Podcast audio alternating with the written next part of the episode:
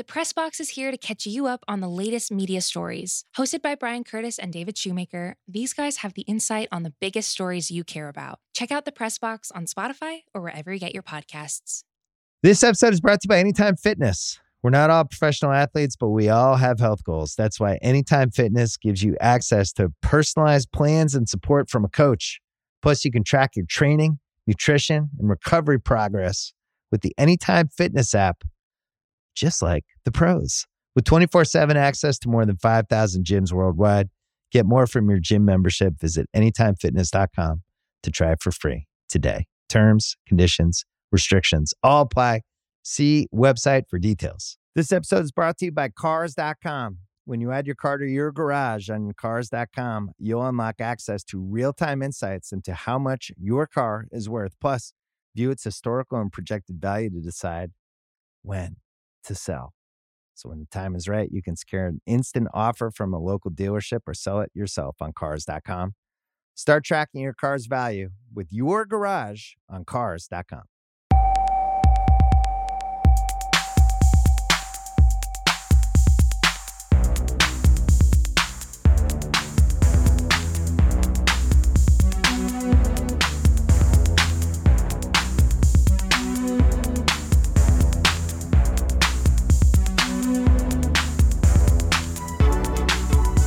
Hello and welcome back to the Stadio podcast. I'm Musa Okwonga. I'm Ryan Hunn. Ryan, how are you doing? Hanging in there. How are you doing? I'm good. I'm good. Uh, yes, I'm well actually. I'm well. Oh, well, No I, I mean, I saw probably a reason why. What's that? No, no, no. Musa Okwonga goes to a gig in Berlin by uh, one of the most famous musical artists in the world, a guy called Ed Sheeran. You may have heard of him. And uh, Ed Sheeran does a whole like, this one goes out to my friend Musa, who I've known since I was like 16. yes. Okay. So very quickly, I should probably explain. So, um, so I did a gig many years ago, and Ed gets on stage, and the pub no longer exists. That's for sure. It's called the Cross Kings at the Ictoms Festival, run by the great Kevin Malloy. And Ed comes on stage, and he's just moved to London, and it's like literally he's on the act after us, and he's his first gig in London. And um, we became friends straight after that his gig because I said, "This is amazing," and I met my friends afterwards, and I said, "I've just met someone who's going to be the biggest musician in the world." And my mates were like, they looked like I had three heads, as they often do, because I have a lot of hot takes. I mean, you know, uh, understandable. Yeah, it's my hottest. It's my hottest. I love thing. you very much, but let's just say you hype your people. I do hype my people. Yeah, Yeah. and Three uh, straight Champions Leagues, three champions Leagues, exactly. So I was like, three straight Grammys. Ed Sheeran's going to win three straight Grammys. so yeah, after so for the next three years, I was running around like London, going, "This guy's going to be huge," and uh, you know, we were friends and everything, and then he became huge. And the weird thing is, I've never really mentioned it. Like the only reason I mentioned it publicly is because he mentioned it publicly, and I was like, "Oh, it's okay now." But there's this weird thing when you meet someone at the very beginning of their careers, they're Yeah. basically they're always that age to you. So until I think even a few months ago, he was always the 16 year old who wasn't sure who's going to make it. And there were a lot of times it was touch and go, and he was like, I might not actually, I might give up music. And we saw all of that. So when he made it, we always, I always believed in him. We always believed in him, like the close friends. But to see him do it, there's always that element of, is he going to be okay? Is he all right? Is he going to be, he's playing like to 100,000 people in Melbourne. He's going to be fine. Yeah. Does he know there's Latin take? He just, he does not. He just, Ooh, interesting. anyway, yeah, that, that was a lovely moment. And um, yeah, so um, very, very happy he's done so well. And uh, yeah, it was a joy to. I'm sure he's very happy that you've done all right as well. He's been, I will say this actually before we get into the football. Um, I just want to say he's been extremely supportive of everything. Um, and it's been, Seems like a good dude. yeah, very much so. And I, I, we had a joke. I said, you're so, you're so talented that I'm going to start succeeding when you start retiring. and sure enough, the Kind of worked out. Yeah. Like, uh, the first year he took off, the first year he took off was my first major breakthrough as a writer. So yeah, oh, I was going to say, we didn't start till, Daddy didn't start till 2019. What are you talking about? as a writer, as a writer. Well, anyway, that was just nice. It was a very wholesome moment, and I just thought I wanted I wanted to share it with people who don't follow at Okwonga on Instagram, which Oh. is also the uh, Stadio complaints line. It is indeed At Okwonga on Twitter or Instagram. Twitter, the dying civilization that it is. Some of us are Oh still. God, we need to get out. of Quick bit of admin before we get on. To the football, well, first of all, we hope everyone's staying safe, staying well wherever Yes. you are in the world. Yeah. We've got a bit of a temp, um, a tempo change. Well, I mean, to be honest, it might be a tempo change, a schedule change Yeah. over the next couple of weeks. This is Wrighty's House and Stadio related. So next week, Stadio is normal on Monday. Yeah. No Wrighty's House on Tuesday because it will be there will be a little there's a kind of little live session in London going on with a couple of special guests, and that will go up Wednesday morning. And then there'll also be a bonus, or, or not a bonus. Basically, Wrighty's House next week will be Wednesday and Thursday. There'll be an immediate reaction to Man City Arsenal that will go up Thursday morning. And then Stadio will be Monday and Friday next week. Hmm. So same shows, just a little bit of a different different order. And then the week after, there won't be a Stadio on the Monday, May the first. Um, we're going to be recording a Wrighty's House at the Emirates Stadium after the Arsenal Wolfsburg Champions League game. That'll go up Tuesday. Um, and then there will be another Wrighty's House on Wednesday after Arsenal men's game with Chelsea. And then Stadio will be on Thursday, and there'll be no Wrighty's House on Friday. So basically, just to recap, next week, Monday, Stadio, Tuesday, nothing, Wednesday, Wrighty's House, Thursday, Wrighty's House, Friday, Stadio. Week after, Monday, nothing, Tuesday, Wrighty's House, Wednesday, Wrighty's House, Thursday, Stadio, Friday, nothing. And then obviously, you've got Counterpressed as well. So there you go, everyone. Hopefully, it addresses a significant amount of your football needs. Hope so. And if Well- not, Well, maybe it never did. So you know, Uh, today we're going to talk about the Men's Champions League, which the, the semi-finalists are set. But before we do, um, obviously Flo and the gang will, will be talking about this on Counterpress. But Manchester United are in a commanding position at the top of the WSL after beating Arsenal one 0 thanks to Alessia Russo's goal on the stroke of half time. We won't go into it too much because, like I said, we'll leave Flo and the gang to do that. But um, Chelsea got two games in hand, Mm. but Manchester United are four points clear. Arsenal have got to play Chelsea. Manchester United have to play Man City. So could be points dropped for both uh, in the title running. Worrying for Arsenal, Leah Williamson walked off with a nasty looking injury. She limped off in the first half. No news as to what that is yet, but um, only what less than 100 days out from the World Cup. That's very worrying for Arsenal and for England. and I know. Look, I don't want to make excuses for teams. I will just say that there's so much talk about the Mead and Mead injuries, but the Kim Little Mhm. injury, the Kim Little injury, I think is just something which is, in its own way, just the most devastating. Yeah, because in, in a fun, in a funny way, you can reconfigure for Mead and Miedema, weirdly enough. Mm. But for Kim Little, I'm not. I'm not so sure you can. But we'll see. We'll see. But but also, like, look, no disrespect to Man United women, who this is a huge win. It's the kind of win they were due. They should have got that Chelsea victory. Um, they Mm. were on the form to have got it. So I'm glad for them from that perspective. I still fear it might be slightly too much to pull back, but let's see how it plays out. Let's So yeah, great result for Manchester United beating Arsenal one 0 Brighton beat Everton two uh, three two in the other game. But yeah, elsewhere, just quickly before we, we do the the men's Champions League, uh, just a quick shout for Denise O'Sullivan's 99th minute equaliser for the North Carolina Courage in the NWSL Challenge Cup, which was an amazing volley from the edge of the box. Um, and uh, I, I forgive me, I can't remember. It was just like it was one of those that just went straight over the keeper because it was so hard. Oh my god! What just like right right down the throat, but you don't Uh, yeah, see, you yeah, don't yeah. see it. Yeah, yeah, yeah. yeah. But um, forgive me, I don't know who it was, but there was the co-commentator on CBS just said banger, which I think that, summed love it it. up very, uh, pretty fairly. But yeah, great goal from Denise. Um, all right, men's Champions League time. Let's do it. This episode is brought to you by Jiffy Lube.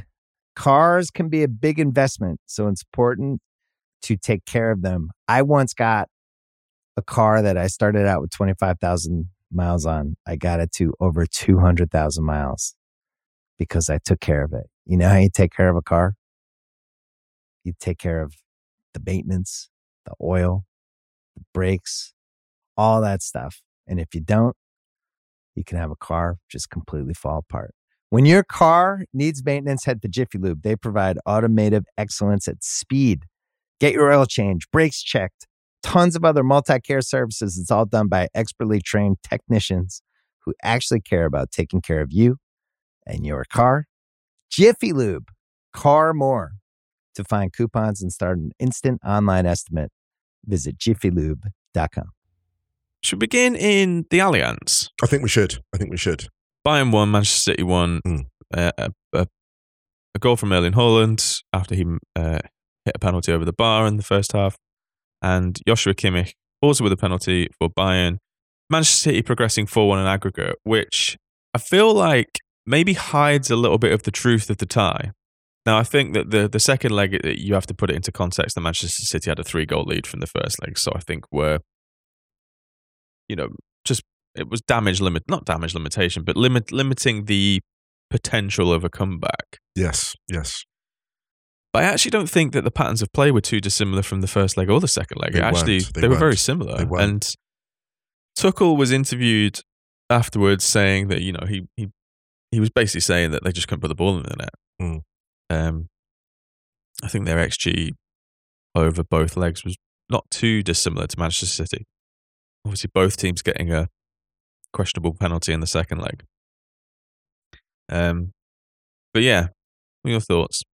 I think that's absolutely fair. I think Bayern, well, it, in short, that was the kind of the story of this round, weirdly. That was the story of the second legs in terms of finishing. It did come down to that. But again, the Champions League, it's margins. You look at the goal that even um, Haaland scores, and it's a Upamecano slipping on the edge of the box. Yeah, he did not have a good tie overall. He did not have a good tie overall. And actually, if someone lost out most of all from the sacking of Nagelsmann, it was maybe Upamecano who had found form, actually. He'd belatedly found form in the Champions League and in the league under Nagelsmann, and now he's gone again. Um, Mm, And I think that, you know, this game, this tie, City were just, they were just ruthless when it mattered. Mm. Haaland missed that penalty, absolutely skied. And I don't think, again, that's another conversation we'll get about officiating and handballs because I don't know what handball is now because there was a mean, clear, in my opinion, there was a clear foul on Musiala and it Yeah, wasn't even reviewed. And that was a penalty, in my opinion. I agree. And then there's a handball awarded and it's almost surreal because it's what else can a Upamecano do but touch that because he's not even facing it. He's got his hand behind his back, he's turning away, um, and all the rest of it. So that gets given. But in between all of that, City just, they always had that sense that they would make and score another goal. They'd always, they always had the extra bit of creativity in them. Whereas with, with Bayern, the criticism of them was they did make as many chances. The XG was as good, but it was laboured. It was laboured It in was a way. laboured, yeah. You know, like And I, I think this is an interesting thing because Choupo-Moting came back in for the second leg, right? mm, And um, I wonder whether there just seemed to be a rhythm to Bayern's attacking threat where they got into pretty decent positions for cutbacks, but there was just this extra laboured step there, mm. which meant that Manchester City were kind, could kind of deal with anything Yes. in the box. You know, not starting Thomas Muller in both games for me is a really curious one because I feel like I mean you've literally written pieces about him in this, this stage of the Champions League where if you need someone to find those little pockets of space, you know, it's like like letting someone riff on the, on the the most tightly constructed band Yeah. because you need someone to find that magic. And that was all Bayern seemed to be missing. Like everything was like for example in the second leg, you know, the Leroy Sané chance is a great example of this. Like Bayern cut through Man City really well, and they did this quite a few times. they did, yeah, yeah. Um, I think Sané should score. Then this is 17 minutes in, and if Bayern get ahead, I think it's a it's a completely different game Absolutely. because they had been they'd started the better side. With that crowd, I feel like in yeah, exactly, but in the tie overall, you know, how many times have you seen that moment where, for example, Thomas Muller might might be square for the ball to be rolled in, or points in in the box where I'm not saying that that chance specifically. That's a bad example, but there were a couple of times where they got into the box, got to the byline, and there was just this. It was just a little bit too static, Mm, or no one could pull into those pockets that Thomas Muller could. totally. There is a parallel universe in which Nagelsmann still has the job and Thomas Müller starts both ties. And Bayern go through. Well, there is. There is. Look, I just, I'm going to, I will keep saying this. The way that Bayern were playing in that second against PSG, I looked at my mates I was watching it with in the bar and I just said, they could actually do this. Like, I'm not saying they could win the whole thing. They will, but they, I'm not saying they will win the but they absolutely could. Because the way they've made PSG look even worse, PSG are not, they were not a good team in the Champions League. They made them look even worse than they were Mm. because they applied an intensity and a pressure that this bind did not apply to City. There's a psychological element as well, and people don't like talking about psychology too much, but as on pitch leadership, on pitch leadership, when Bayern concede a goal like the one that Upamecano slipped for, and it's and it's you know it's what four 0 and it's apparently good night. That's when Muller gets active. Actually, that's when Muller goes. There's still possibility, and this is this whole Champions League second leg was about margins, Mm. and there were crucial margins everywhere. And frankly, if someone says that Thomas Muller doesn't make up some of those margins in a game like this, I don't believe them. Actually, I really don't believe them. But anyway, that, that that's actually relevant for the Napoli conversation as well. I think, which we'll get into. Yeah. bit later. I mean, I don't think that. I don't think that the referee cost Bayern this tie, for example. No, I don't- especially in the second leg. But I feel like it's it definitely stopped their momentum in the second leg. Yes, There were a few things that I feel like there was that really, really sneaky one early on with Ruben Dias, Oh yes, you said the most subtle foul. and and both penalties were just ridiculous. I think neither were a penalty. I don't think. I think that's fair. I think that neither were. Yeah. Yeah. I mean, the, the, the, the award, I don't see what else either defender is meant to do in those situations, really. No, like Upamecano, you look at him, he puts his arms behind his back, Yeah. right? And then he turns, and there's just a natural, like, when you move your body. It does stuff. Is it possible to remain upright and maintain balance without putting your arm out? I wonder whether in years in years down the line, we're going to look back at footage of this era of football and be like, oh my God, why is everyone Yeah, what the hell was happening? behind the back? Absolutely, yeah, yeah, yeah. It will feel as out of date as the back pass rule, Yeah. actually. It Yeah. Will. It will. So Bayern are out of every competition apart from the Bundesliga now. Mm. It's the first time in 32 years that a Bayern manager has only won two of their opening six games in charge. That sacking was an act of genius, wasn't it? Really catalyzed. Wow, amazing. We talked wow. about it the other day, but Salihamidzic and Kahn do not look particularly clever at the moment. I feel like actually this team looks more disjointed, which, listen, we kind of said that like there might be some teething problems. We talked about this. very good friend who is a big Munich fan. He's from he's from Munich, and he was up for like we were just actually catching up over lunch, and he was incredulous. You know, there are some people in football who are quite good barometers of About like, Nagelsmann. and he, the sack, being he, he just said he just said like this man's mind is extraordinary, and like he's just an ama- and he said uh, he made an interesting point. He said um, it just revealed the chaos at board level because he was like, there's not the equivalent quality at boards level to bring in a, a guy like that. Like that is someone of such a supreme coaching intellect, so smart, so assured. So you know, you're a coach of Bayern Munich in your 30s, right? That's Munich. You're surrounded by when you go out to dinner, you've got execs, major execs of like multi billion dollar car- companies coming up to you, Euro car companies. You're hanging out with like a lot of smart corporate people in Munich, right? The, the level of discourse that you basically have to tune out the whole time is. And Nagelsmann went in and he did that. Like, not perfectly, but he did that. He held his own. And to not be given extra time, it's one of the great young coaching minds, young of his generation, not young or otherwise. And a mate was like, he was incredulous. He just basically like, what are they doing at board level? There's just there's a cluelessness there, and I think that's the fair thing. Like, if you look at like um, if you look at Chelsea's success on the, on the field, what did Chelsea have on? They had this incredible alignment of at Chelsea's best in the mid 2000s, whatever. They had this alignment of brilliance at executive level, like Granovskaya. You had Granovskaya there, and you had Mourinho, right? And you look at Bayern, and they don't have that level of they don't have some of that authority calling the shots because I don't think that Nagelsmann goes when you have a board that is a supreme, executive quality. And I'm going to keep coming back to that now and again over this podcast in terms of executive power because I do think some of those board directors are like, they're kind of out of control, right? A couple of hours ago, Jan Aage Fjørtoft tweeted, I have been told that there is a quote, ongoing process and a matter of time before Oliver Kahn, the CEO of Bayern, is removed from his position. That would be absolutely fair. I think it'd be completely fair. It would be absolutely honest, fair. if he's the only one who goes, I think Hasan Salihamidzic breathes a massive sigh of relief. Absolutely. They're in a transitional period anyway. They obviously need to address the number nine spot next season. But I feel like good Bayern teams in the past have overcome those obstacles or found a way to get by. You know, like even the times when they played Thomas Muller as a nine. Yes, exactly. Yeah. and I was thinking, I was watching the game last night, and I was just thinking, right, when Tuchel got sent off, which I still can't really. I mean, I send the guy off two yellows and however long it's whatever, unless he said something really bad. But I was thinking, how many more managers will Thomas Muller outlast at Bayern? Yeah, well, well, Do you know what I mean? Because he just like the amount of times that he's been written off by managers or or subbed by managers or benched by managers. But yeah, so I don't know, man. I mean, we've spent all this time talking about Bayern because they've gone out and we but Thomas about City. Thomas Muller's through, but- Thomas Muller's the I think the one person, maybe the voice people maybe wish they could remove. Like this is such a chaotic board that I bet there's people that wish they could. There's times they wish they could have sacked Muller because of what he said, or he was he's just he's unsackable. You can't remove him. He's brilliant. I think he's such an important force. He's a balancing force in that dressing room. But yeah, that chaos at board level, like a club like Bayern should not have that chaotic a board. It just shouldn't be Mm. because it's harming them. It's really harming them, and it's it's you've seen it on the pitch now. Mm. Yeah, but on, But, um, but, but on, on City, on Man City, on City. I mean- um, quick shout out to John Stones for a beautiful piece of footwork second half. When that man started hot dogging, I was like, this tie's done.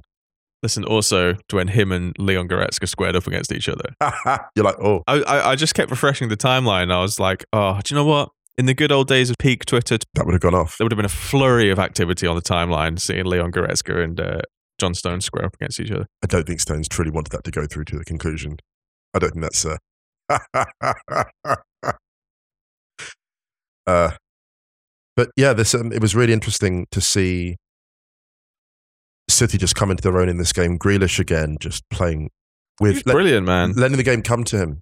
Letting the game come to him. He was excellent. Bernardo Silva again, very very good. And De Bruyne enjoying the space he was that he exploited that he was given as well.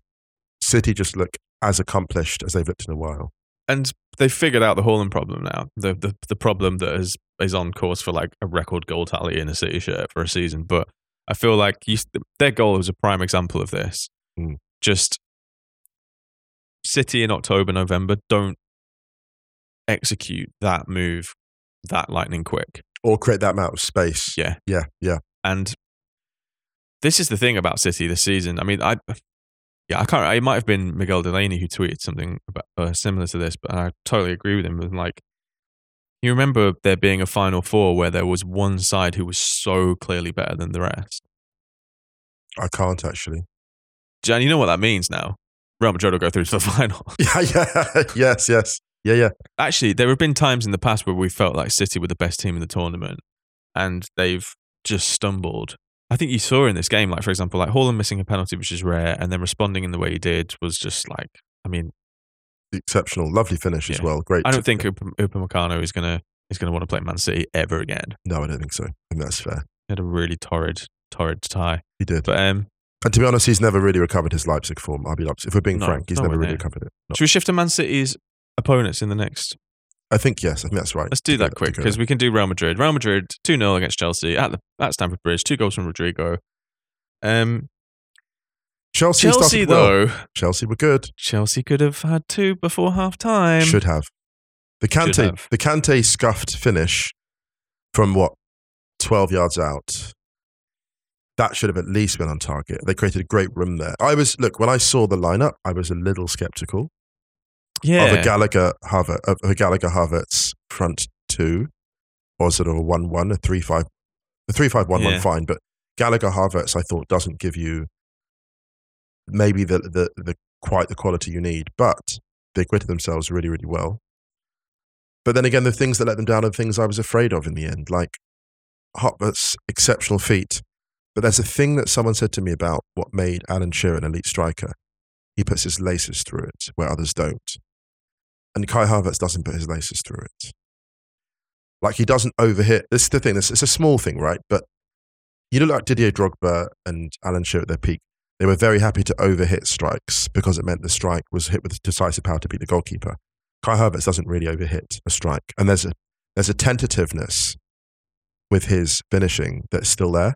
Like he creates the space, he makes the room, and he just doesn't hammer it. And I think this is not this is not on him necessarily. This is who Kai Havertz is. He's there to create space for a nine, right? That's where he's devastating, and he can be a great foil. But the folly of leaving Aubameyang out of the Champions League squad is again clear. The absolute folly of that, and this is again a, a structural problem. It's a coaching problem uh, because that cost Chelsea in the end. they could well, and when Madrid was still slumbering, because Madrid didn't wake up until what, maybe until the Valverde break. Yeah. But until then, Madrid were kind of asleep because Madrid were like, oh, wake us up at the semi final, which is what they do in every tournament these days, every Champions League. Chelsea had their chances. Mm.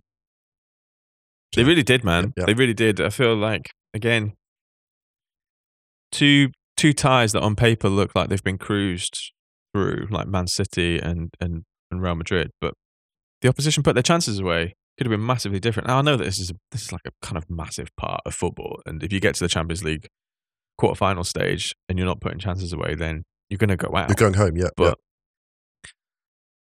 I think weirdly, so far, this was probably the most encouraging Lampard performance, or Chelsea's Lampard, Lampard's Chelsea's performance. Wait, I can't speak. The most encouraging performance from Chelsea since Lampard returned. There you go. Which is ironic because it's the one that gets him the most criticism because I think he's the first Chelsea manager to start with four straight losses, Yeah, even though two were against Madrid, but still, like, we move. But you're right. It's, it's you know, like a bit like when you were talking about Klinsmann at Hertha and you saw, you saw Yeah. room for, opt- no, but you saw, no, you saw room for yeah. optimism. Well, listen, you know, when you're doing like training sessions like the Underwater Torpedo League, you're gonna. and Lampard actually, look, if you're talking about team building at Chelsea, this was encouraging in terms of like this was a team playing with intensity, with togetherness, all the things that Lampard talked about, um, all the best things that he talked about, all the things that he celebrated. And Chelsea showed that for the first half hour, 40 minutes. It was Yeah. really, really good. And he coached well amid harmony. The problem that Lampard has, of course, is that his perceived peak is nowhere near the perceived peak of any other manager that could have got in the picture. Judging by some of the names linked with Chelsea at the moment, the fact that Luis Enrique has apparently slid down the list of preferred candidates is a concern. That is a concern.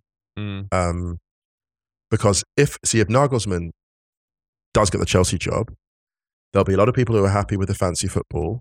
But after about three months, when it takes a while for him to really get his ideas across and he's still having stuttering results, which he will because that squad is still a bit of a mess, there'll be a lot of people quietly saying he hasn't won anything. And that's why Luis Enrique, Luis Enrique is, the player, is the person they should get. Because no one's ever going to say that man hasn't won anything. And at Chelsea, you need, I think you do need a trophy cabinet that's fairly well populated to buy you time. I just think it's that kind of club. It's a top club. It's an elite club. It's a big club. It needs people who've already won. I think European stuff actually at this point, because Luis Enrique is the one guy that can go in and just say, "We're not having any of that, or that, all that, all that." we had this weird thing again where um, Chelsea draw Real Madrid in the Champions League and Madrid rock up looking like Sevilla, and it always just spins my brain out with black socks. Black socks, yeah, yeah, yeah, yeah. It's yeah. just weird. It's just weird. well, Madrid seemed happy. They didn't seem too hindered by the Black socks in the second half. Um, I mean, they didn't seem really bothered. bothered by much. no, they didn't. I think Chelsea would be kicking themselves for not at least putting a bit of pressure on them by putting one of those chances away because I wonder how Madrid would have responded to that. It would have been mega interesting. But Real Madrid play Manchester City in the semi final. Are you going to call it? No, no, I refuse to. I refuse to. The football gods, the football gods are cackling at anyone that calls this. I'll make one prediction that's definite to come true. This tie will be emotionally exhausting. I think it's going to be one of two extremes, actually. I think it's either going to be super disappointing and Man City are going to cruise it, or I think it's going to be like watching the football equivalent of everything everywhere all at once. yes. Um, should we go and talk about the other two semi finalists after this? Let's do that. This episode is brought to you by State Farm. You might say all kinds of stuff when things go wrong, but these are the words you really need to remember. Like a good neighbor, State Farm is there. They've got options to fit your unique insurance needs, meaning you can talk to your agent to choose the coverage you need, have coverage options to protect the things you value most. File a claim right on the State Farm mobile app and even reach a real person when you need to talk to someone. Like a good neighbor, State Farm is there. Hey, it's Kaley Cuoco for Priceline. Ready to go to your happy place for a happy price? Well, why didn't you say so? Just download the Priceline app right now and save up to 60% on hotels. So, whether it's Cousin Kevin's Kazoo concert in Kansas City, go Kevin, or Becky's Bachelorette Bash in Bermuda, you never have to miss a trip ever again. So, download the Priceline app today. Your savings are waiting.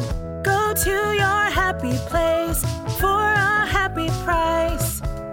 Go to your happy price, Priceline. All right, man. Do we do Napoli Milan? I think we should. I think. Oh, Napoli, Napoli, Napoli. Okay. Um, I'll just say this about Napoli. I really worried when I saw the red card for Anguissa that it would be crucial, and I think Yeah, it was. Massive. It I think really it was. yeah. Look, because we talked about margins in the previous segment um, of this podcast, margins being everything. The margins on Ndombele allowing the ball to run across his body to enable the counter, and then Rafael Leao, he chases Rafael Leao for 70 yards and doesn't get any meaningful challenge in. Do you know what he should have done? As soon as Rafael Leao crosses the halfway line, and I'm, you know that I kind of hate this in theory, but rich this is what foul. you got to do now. The rich kid foul. Rafael Leao is taken down on the halfway line, and they take a booking. I think that's absolutely right. And there were there, there were 70 yards where Ndombele had a chance to make some meaningful interaction. He's not quick enough, but then he could have cut across in different ways. He didn't do it.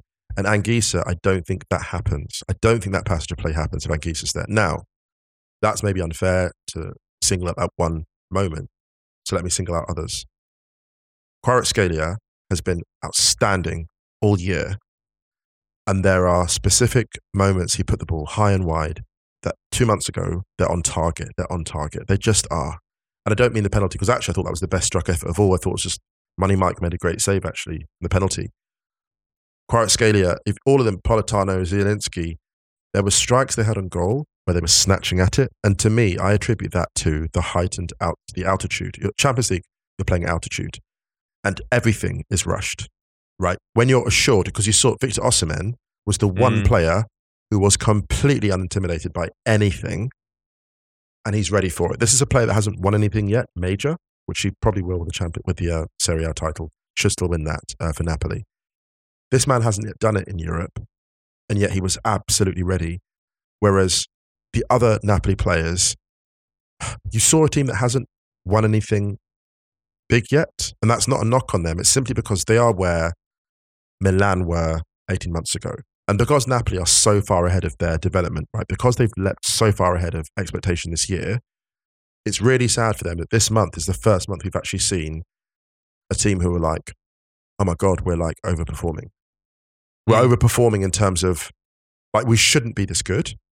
And the sad thing was, it felt like the other night was the night they kind of realized it because they didn't seize it. And Napoli, Milan, because Milan have won that Serie A title and because Giroud has won a World Cup, Giroud is resilient enough to recover from a penalty that's saved.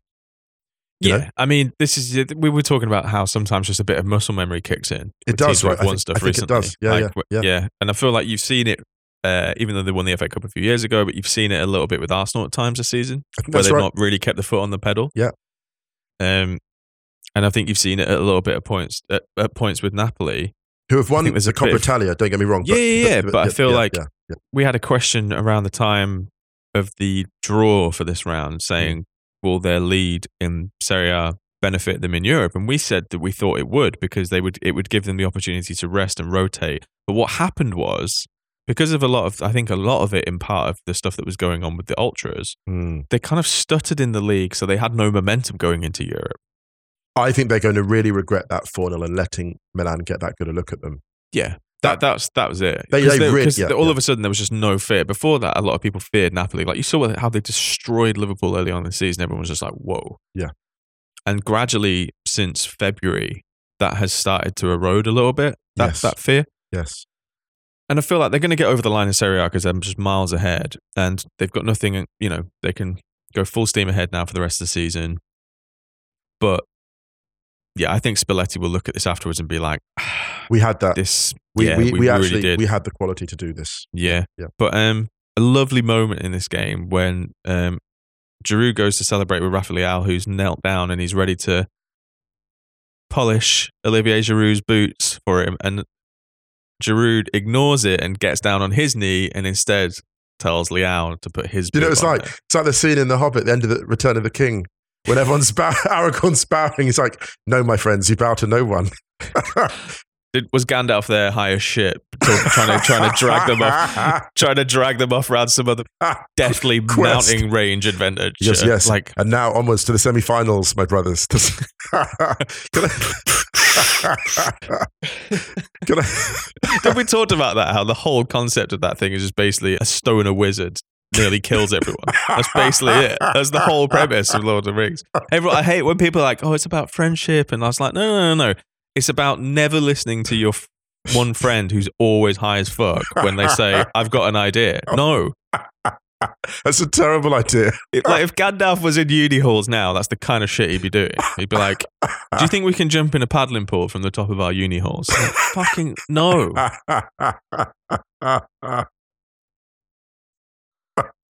Stupid, man. Why does and also this is the thing that annoys me. I think Gandalf is a shit friend. Uh, I don't know why we've got into this territory, but we should he do puts, like because he puts people in jeopardy. No, no, do you know? Do you know? yeah, but also he has like why the fuck doesn't he just call the Eagles twenty minutes before? Why do people nearly have to die No, this is, the this is a hot take. This is why this is a hot take I have. I think that Kevin De Bruyne is the Gandalf of Man City. Do you know why? In terms of the bad friend category, he's a very bad friend, and I explain why specifically. There was one moment made me cry with laughter during the game. Kevin De Bruyne, City are well clear, they're going to win. He puts Alvarez in a foot race with Alphonso Davies. I think he did that for fun. he plays his through ball. Poor Alvarez, and he just Alphonso Davies absolutely cooks him, and I need to watch this get this footage because I can guarantee on the team bus they're playing it going, ah, how's a sprint then? De Bruyne knowing full well his friend has to chase it, but still plays. unnecessarily testing his hamstrings late into April. Yeah. I laughed my head off when I saw that. I was like, that, that's you're trolling your friend there, Anyway, Gandalf. bad friend. Gan- Gandalf is like a he's a good bad friend because everyone's got the friend that's great to hang out with, but always like plays the practical joke Way on too you. extra. Yeah, yeah, yeah, Yeah. always, yeah, just like, oh, man, can you just let me? Can I sleep without one eye open? exactly. just once. Um, where were we? we were on Napoli beating Napoli, uh, Napoli losing to yeah. What Na- Mi- Milan beating Napoli. eliminating Napoli two on an and aggregate. Leao's, Um, Liao's outstanding assist. And look, just shout out to Liao, Yeah. who's really come to life. And also, like I did mention this before because I'm proud of it. I was on AC Milan TV a few months ago, and they were talking about the crisis for Milan, and Pioli was coming under a lot of pressure, and this. This really should have lifted a lot of that. It should have Mm. lifted a lot of that pressure. And shout, I'm, I'm really happy for him. And again, look, that is credit to a club for backing the actual manager. Because there were people in and around that situation that probably wanted him gone but you know, smarter has prevailed. That's a lesson for other big European clubs. Napoli have Juve on the weekend away, and I feel like they desperately need a win. They've only won one game in April. I feel like they need to start picking up some form. Afterwards, they host Salernitana, and then they go away to Udinese. They got Fiorentina at home. They go to Monza, and then they play. Then they host Inter. So I don't think the title's in any real danger. But they, it's it's so weird. They're in this weird position where they could win the title for the first time in what thirty years, Mm. thirty odd years, and It could feel like a disappointment. it could feel like it's petering out a little bit. It's weird, huh? well, the good thing is, look, Osimhen's back and he looked brilliant last night. Got a great header. Even he could score. He scored past the, the great money Mike. He's looking great, and Geese is going to be back. Mm. If Napoli just play their full time line, their full lineup in the big games, they should be fine. I don't worry about them. I think the concern is that, as you say, there'll be that kind of sense of it'll be slightly flat because it's the sense of what could have been. It's the knowledge they'll probably be broken up after this season. That's the I mean, problem. yeah, the- the maybe, but maybe there's a parallel with Arsenal going on where actually the sense of the task, like the form doesn't drop, you're still ahead, and all of a sudden the, s- the scale of the task, like, you know, maybe they should have called, they sh- could should have called the Eagles, should have called the ago. Eagles. Yeah, yeah. not the band, by the way. No, no, no, no, no. Like, no. not now, guys. Not now. Welcome to the- no, stop trying to win a title. what Hotel It's a Salernitana? lovely place. It's a lo- no, just a- for the first time in history, going to be five Derby della Madonninas in one season. Incredible. And that's because Inter will face Milan in the semi-final. This was the this is one of the best games of the round.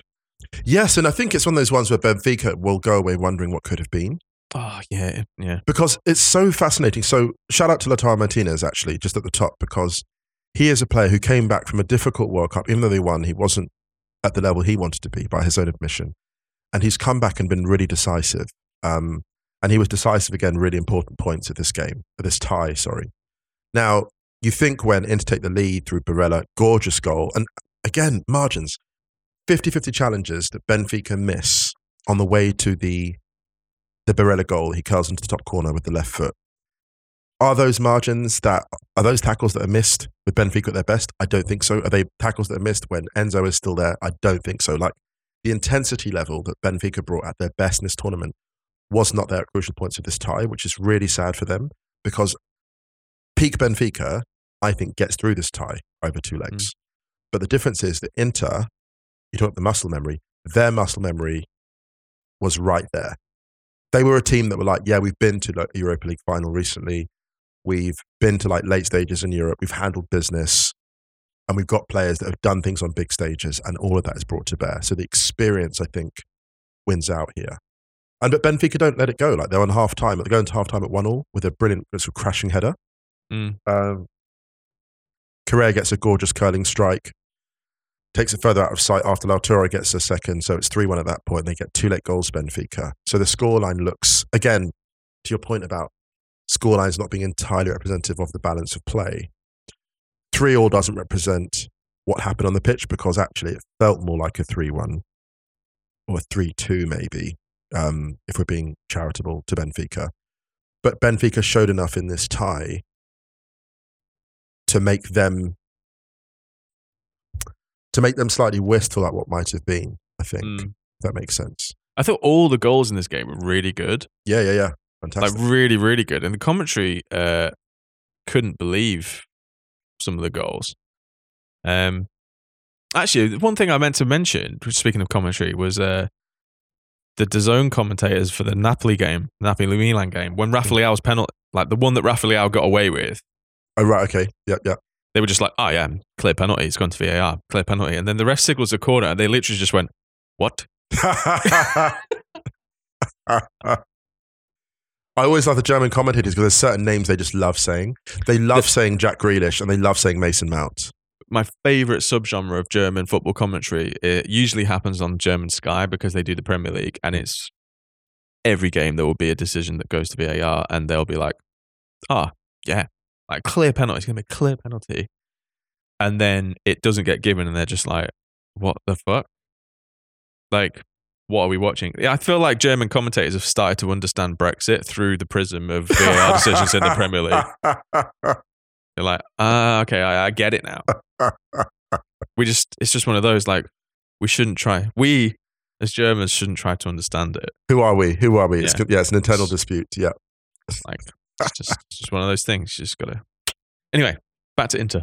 Yes, back to Inter. Yeah, all goals were amazing. Correa, I think Correa's was my favorite actually. Just the, oh, the in off the post. Gorgeous strike. But Barella's was like, The, re- the reason I prefer Correa's is because there were the missed challenges going into the 50 Mm. 50s that, that Benfica don't acquit themselves fully well. Didn't feel as clean, whereas Correa just felt like he outthought everyone. for Benfica, they'll be really disappointed. But I also think getting be. them to the quarterfinals and getting them to have a look at the semis from Roger Schmidt is an Schmidt is an amazing. Well, it's the same with Spalletti. Like, if someone had said at the start of the season, Napoli, Champions League quarterfinal and league title, he'd be like, oh, we'll Mm. take that. Incredible. Like, if someone had offered that start of the season, oh, in Benfica's case, plus 100 million for Enzo Fernandez, you're like, what?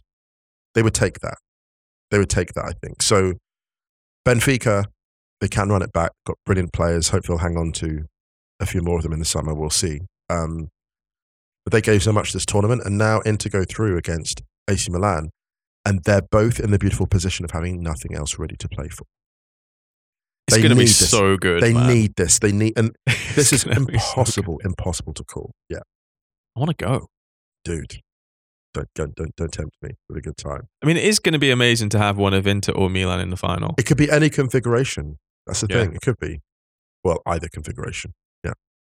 Uh, so, anything else on the Champions League? Because I feel like we were having a couple of conversations this week just about the Champions League this season as a whole, but I feel like we should save it until the end of the season. Let's do it. because Yeah, let's do it's it. something Yeah. that we don't really have time to get into now, but I'd like to do a bit of a deeper dive on it. Perfect. Let's do that. Let's do I that. suppose also we didn't even really talk about the fact that, like, thanks to Real Madrid and Barcelona, Franco was trending this week.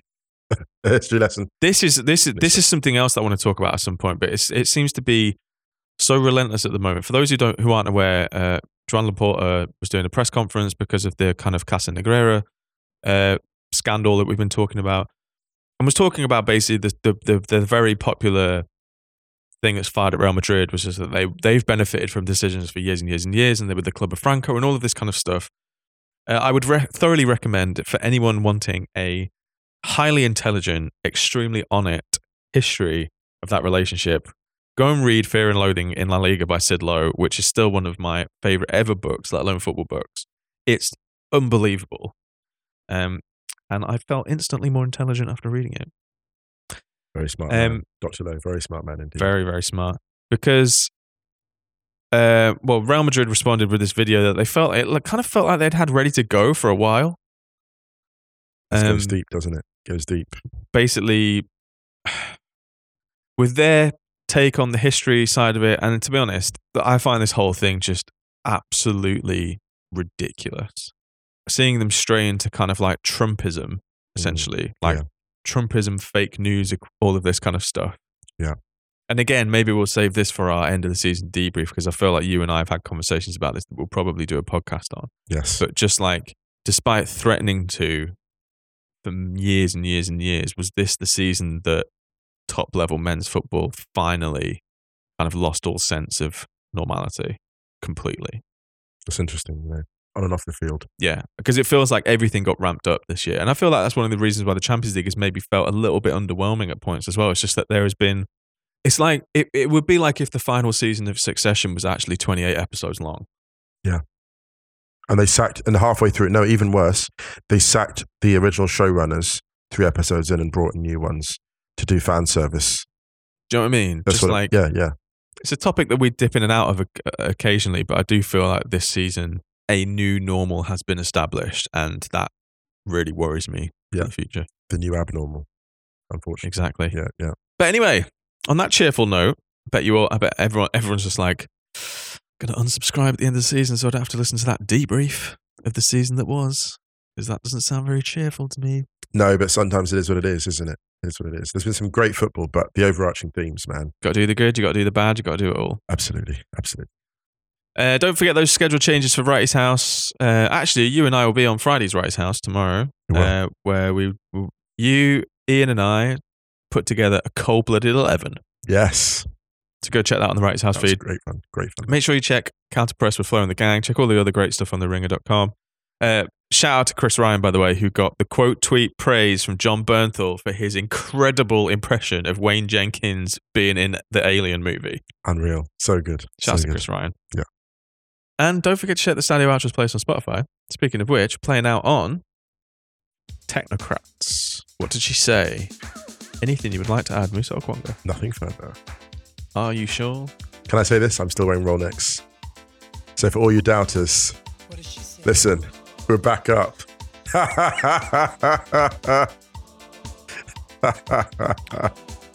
you know what I'm really pleased about? You finally getting your verification taken away from your Twitter.